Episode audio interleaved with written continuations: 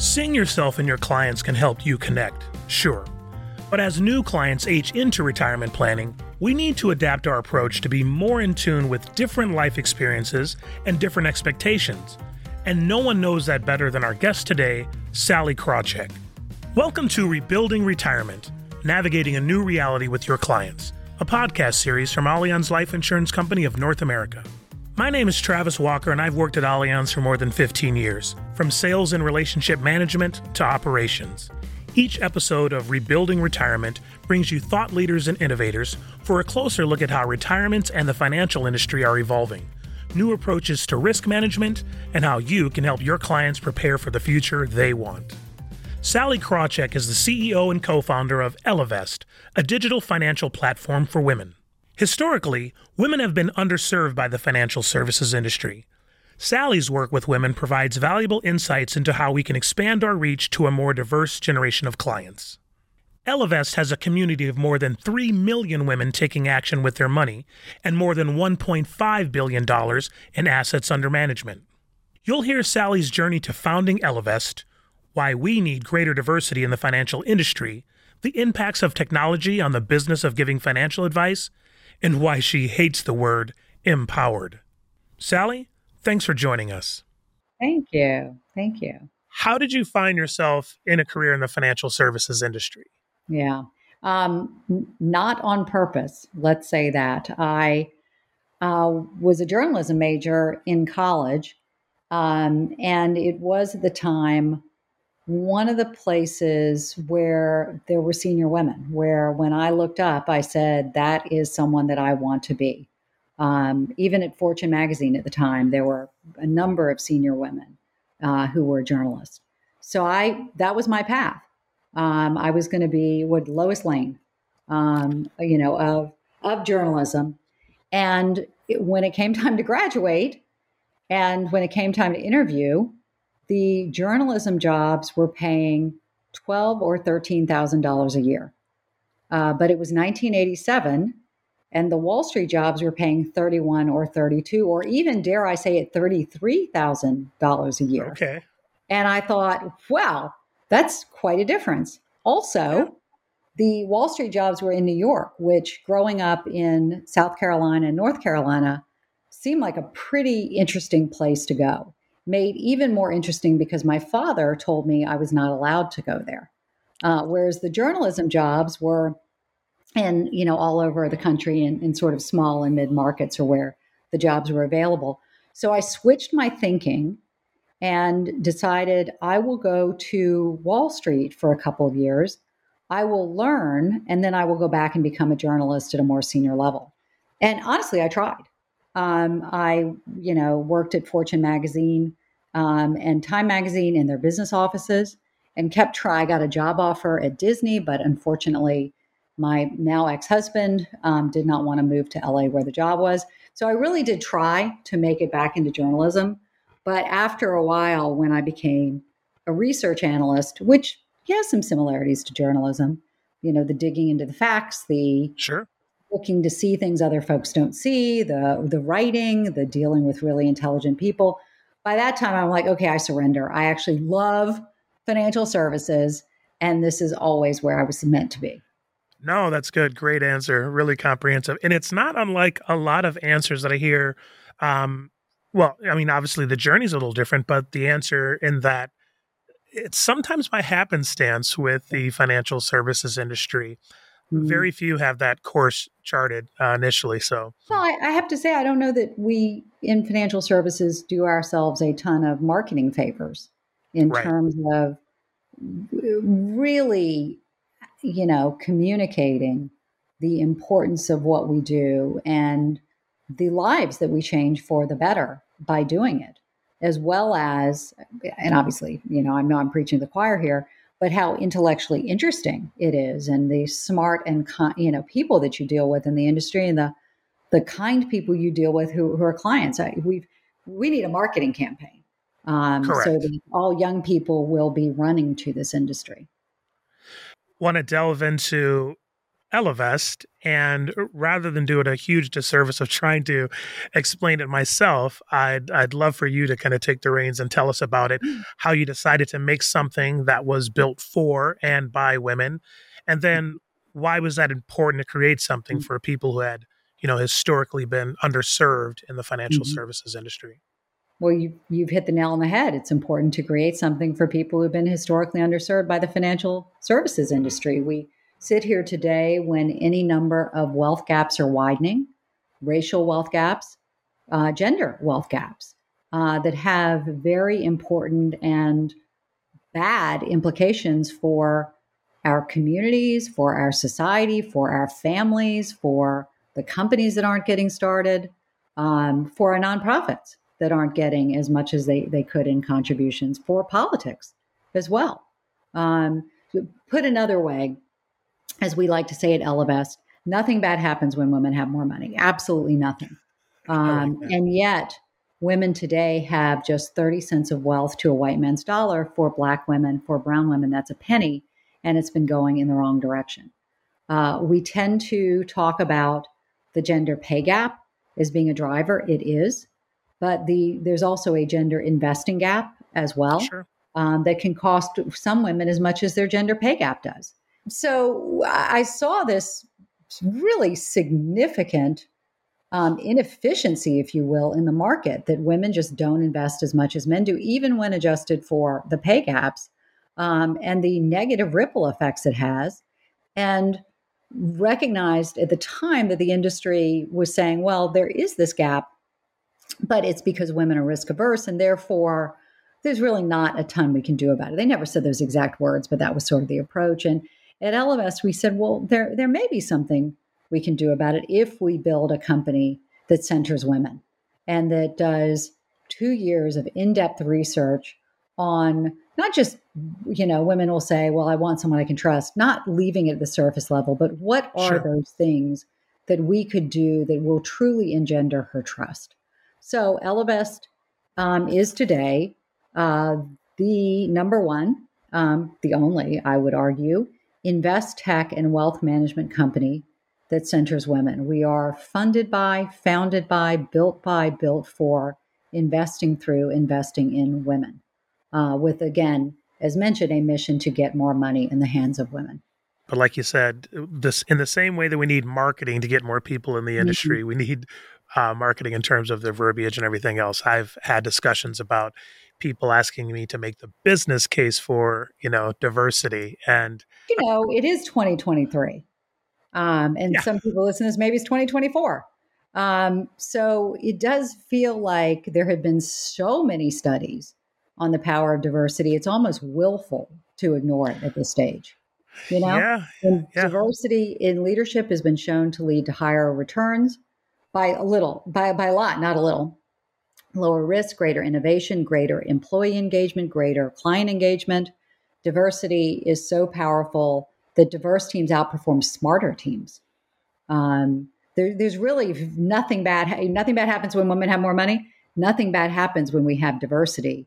Um, it just means overcoming those old internalized beliefs, which is difficult to do. How do you hope you know that having more consumers of varying life experiences like women investing would um, impact the financial services yeah. industry just open it up some more. Um, the you know my old businesses so back in the day i ran merrill lynch and, and i ran smith barney and uh, the Citi Private Bank. Um, these are businesses that do a lot of good for a lot of people. Um, they have almost perfect product market fit with white men, middle aged and older white men. Uh, when I was running these businesses, there was very, very little attrition. Men tended, when they chose a financial advisor, they stayed with that financial advisor. They left him when they died. Yep. Um, it, they trusted him more than their doctor. Women, on the other hand, there is no product market fit. There has been none. And in the year after her spouse's death, women are likely to leave at a rate of 70 to 80 to even 90%. And by the time, you know, it gets to the next generation, the kids, 98% of the dollars are gone. Um, right. So that tells me there is not product market fit there.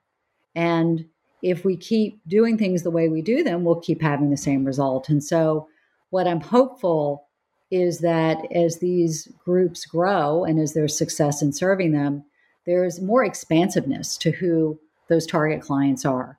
Um, there's more diversity that's built into these businesses, which people are absolutely, absolutely working on right now. Um, but that we see not steps but leaps in in this direction. Yeah. Can you elaborate on that?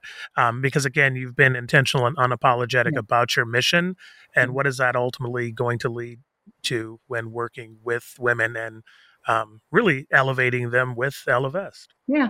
Well, look, we we really work to respect our client base um, and respect who they are. And um, honestly, when we talk to them about what they're looking for in a financial planner or financial advisor, they don't often say it's a woman, it must be a woman. But we often hear characteristics that are, you know, really considered to be somewhat feminine characteristics. The caring, you know, questioning, um, watching after somebody, um, that sort of softness around the edges, even when coming uh, with the numbers and, and, dealing with the numbers. Um, and so we, you know, we are uh, today 100% of our financial advisors, of which there are only a handful, to be honest, and 100% of our financial planners, likewise, are women. Um, and they reflect our client base back to herself. Um, so we are open for increasing diversity there. Our company overall is 85% women, 50% people of color um, we are we are quite diverse, but um, for the time being, you know, the engagement with the client base is one of respect for her and reflecting herself back to herself.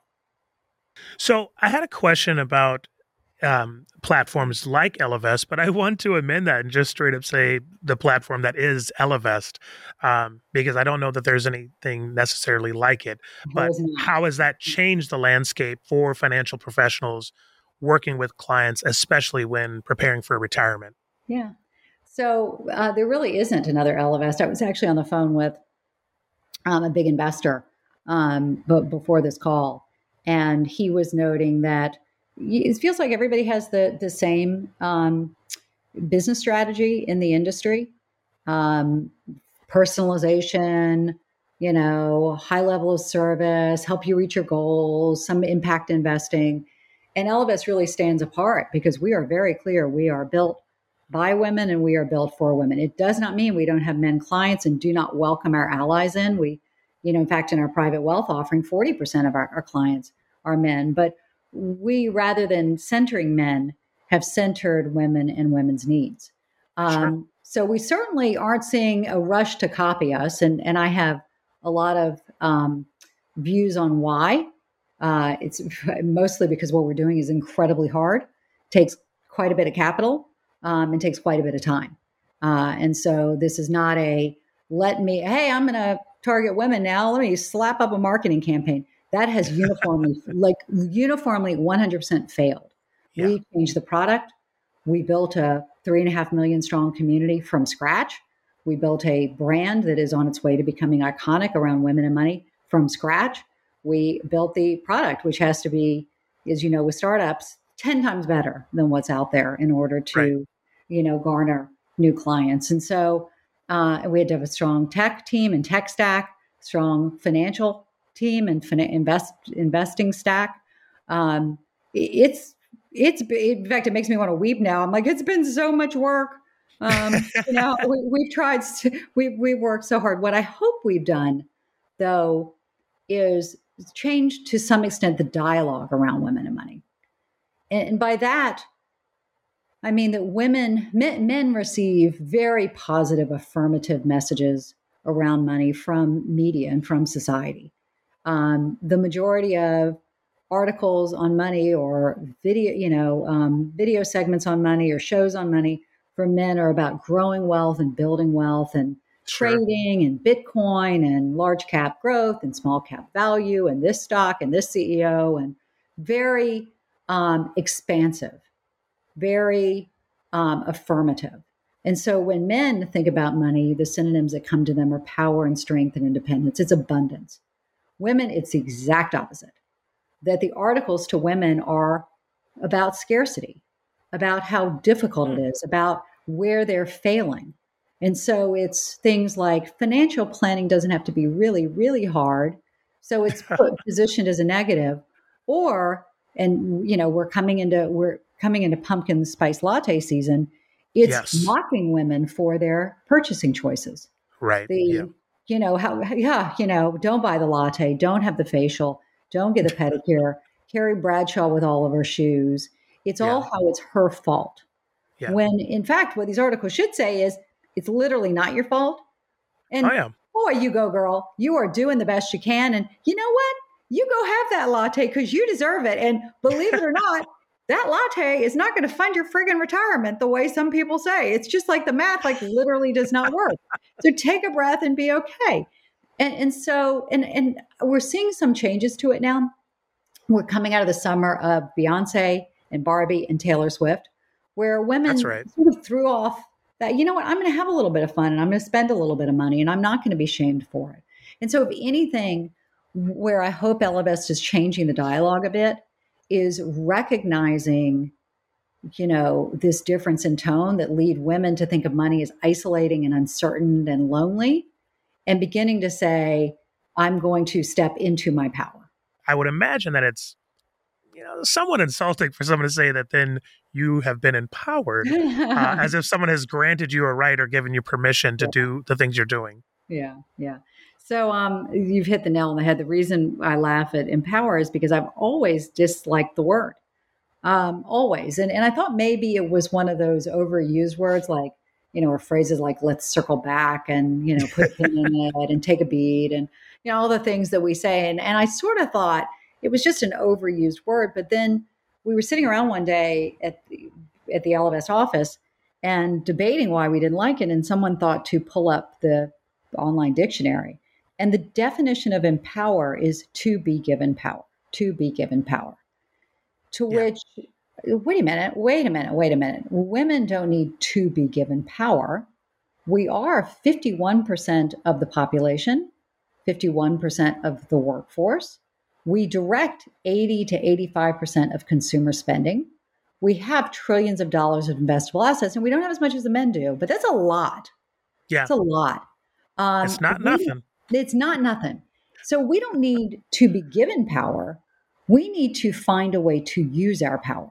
Um, yeah. You know, as for me, I'm incredibly privileged and incredibly fortunate uh, that I was able to use my power to raise the funding for Ellevest to give us the time and the runway to build yeah. something that is unique and and important. Um, I think they'd look at some of your past jobs and say, well, it kind of speaks for itself. But rather than speak for itself, I'd love for you to speak up on it. Like, how do you get into that room and end up being uh, the CEO and front and center at, at, some of these really large institutions? Yeah. yeah. I, uh, when I was the, you know, ripe young age of 26, I think, um, I was at, still an investment banker. I was working at Salomon Brothers. I was in their London office.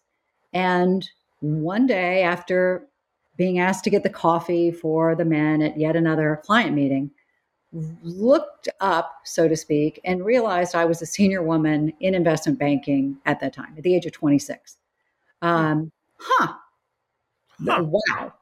Um, okay. Not a lot of role models on how to get from here to there, but I do want to be successful. I've always thought business is this you know deadly serious but in addition this uh, you know sort of amazing game um, so how can i get to the top if, if i choose to do it? Uh, and the answer for myself was a little bit of probably a surprising one uh, which is i decided i was going to stand out. That i wasn't going to tuck my head try not to attract attention cross the street in a crowd. I think that works if you're part of the majority. I am going to take the fact that I already stand out and take it up four times, okay. um, which worked really well when I became a research analyst.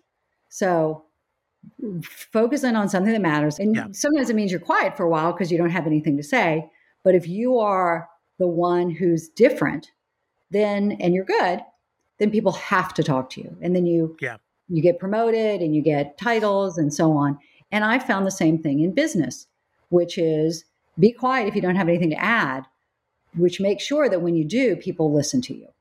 And that's partly Ellevest, which is, again, in a sea of you know people having a lot of the same strategy ellevest truly stands apart because sure. I, I, waited you know yes it, it was that ellevest uh, you know we took two years after the founding to really get the offering right what we're not talking about is the privilege that i had and the good fortune of the three years before that before i even decided to launch an ellevest where i spent time really thinking through what the opportunities were but if you had to give advice, I know we talked about marketing and how we can attract more people and how the uh, industry kind of needs a refresh. For someone wanting to get into that and to grow their practice, um, just on a really practical level, like what advice would you give that person, uh, particularly women um, that are going to be in especially client facing roles? Yeah.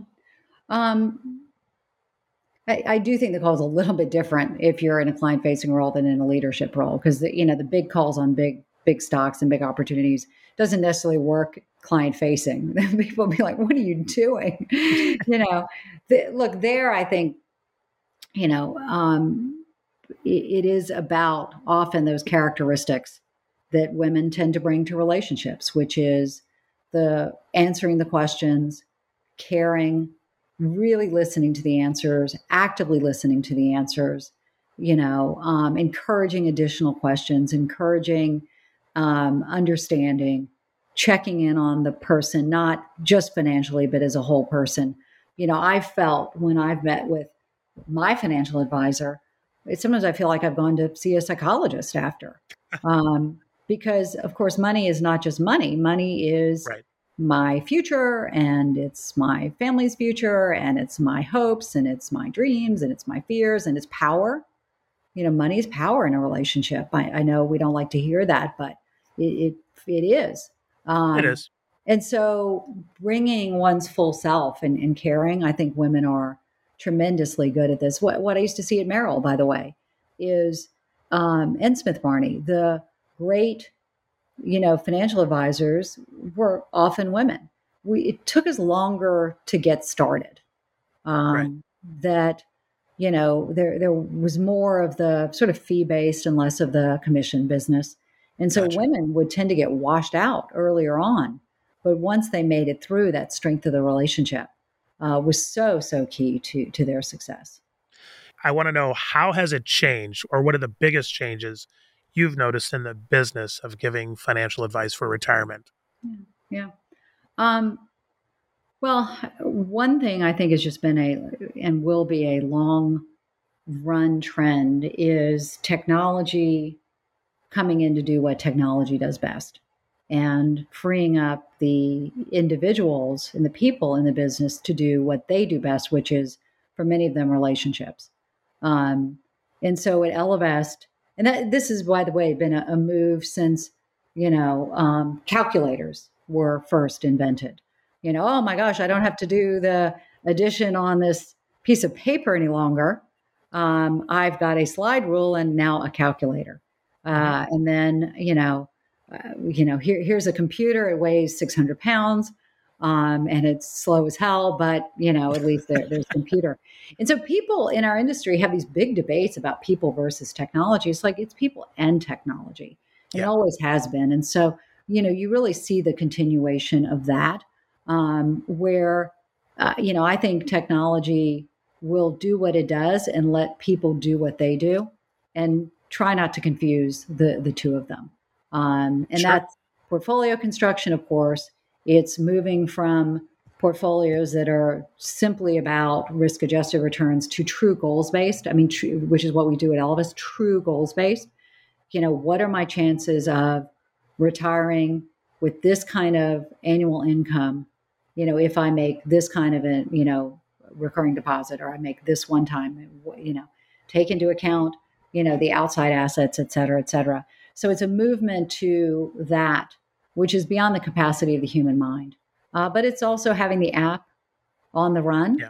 Um, you know, it's being able to connect with individuals the way they want, not the way um, that we are used to. In fact, I, I have um, one service professional who just continues to call me on my cell phone. Oh, lovely. I just like it. You know. Like, what do you, what do you, why do you think cell phones have text capability? Okay, I'll stop calling you Sallie, and I apologize. It is so inconvenient. Can you believe we used to yeah. live with that? It is so incredibly inconvenient. It's it's intrusive. You know, I've I'm busy every day, and you are imposing your timeline on me. Absolutely. to sending me a text so that then I can determine when is the best time sure. for me to connect with you, a service professional. You know, it's just, and then don't even get me started. The same individual has a fax machine.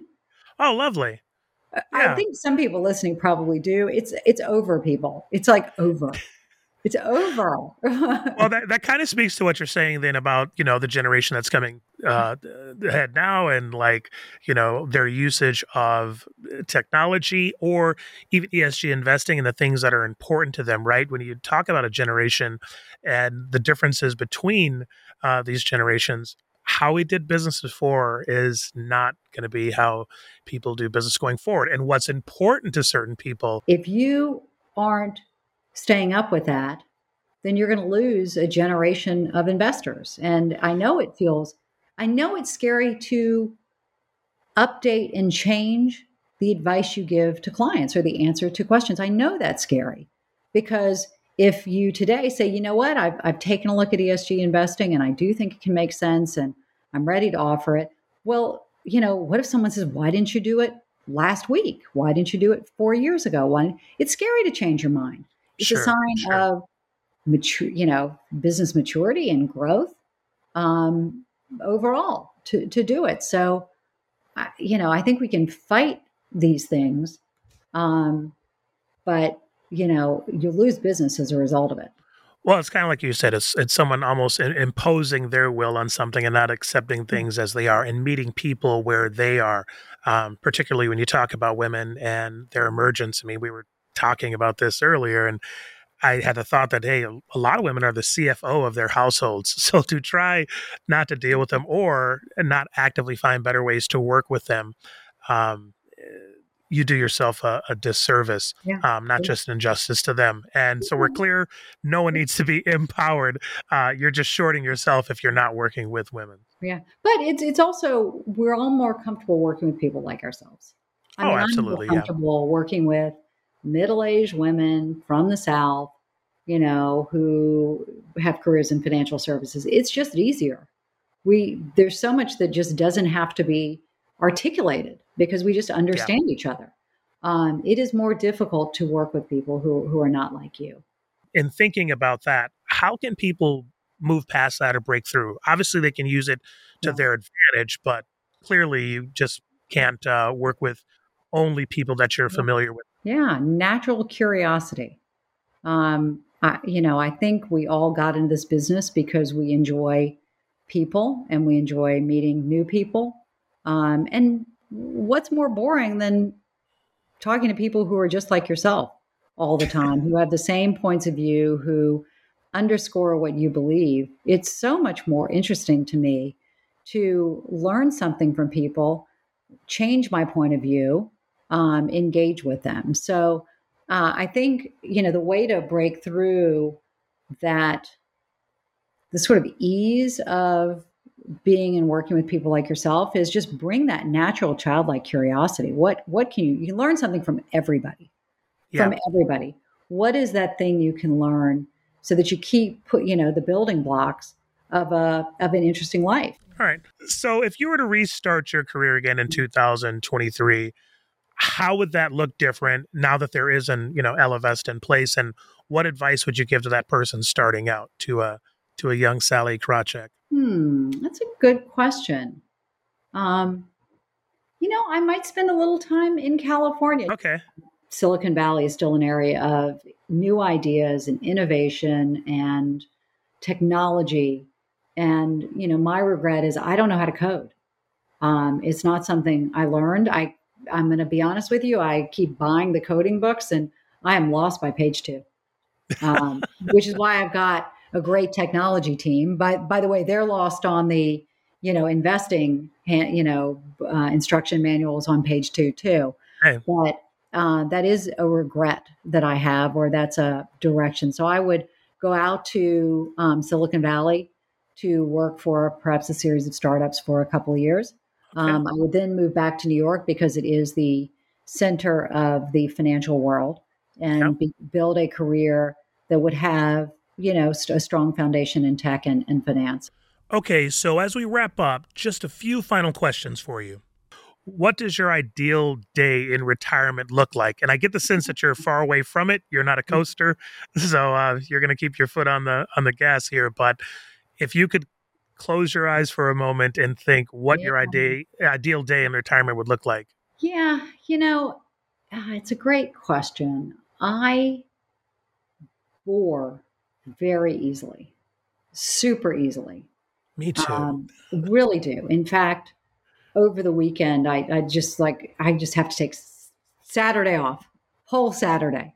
I got a little, de- depressed is too strong a word, but a little blue. Um, you know, just, what am I doing? Where, what am I like sitting here on this sofa? Um, and then on Sunday, I woke up and you did, uh, you know, put in a couple performance reviews, went to a lunch, um, got invited to a dinner. I just felt so much better. And so yeah. retirement for me, I think is going to be probably a handful of boards and, you know, lots of time with my kids. But, you okay. know, still sort of the energy and the intellectual stimulation of of going of going. Yeah. I'm not a I'm not too much of a beach gal.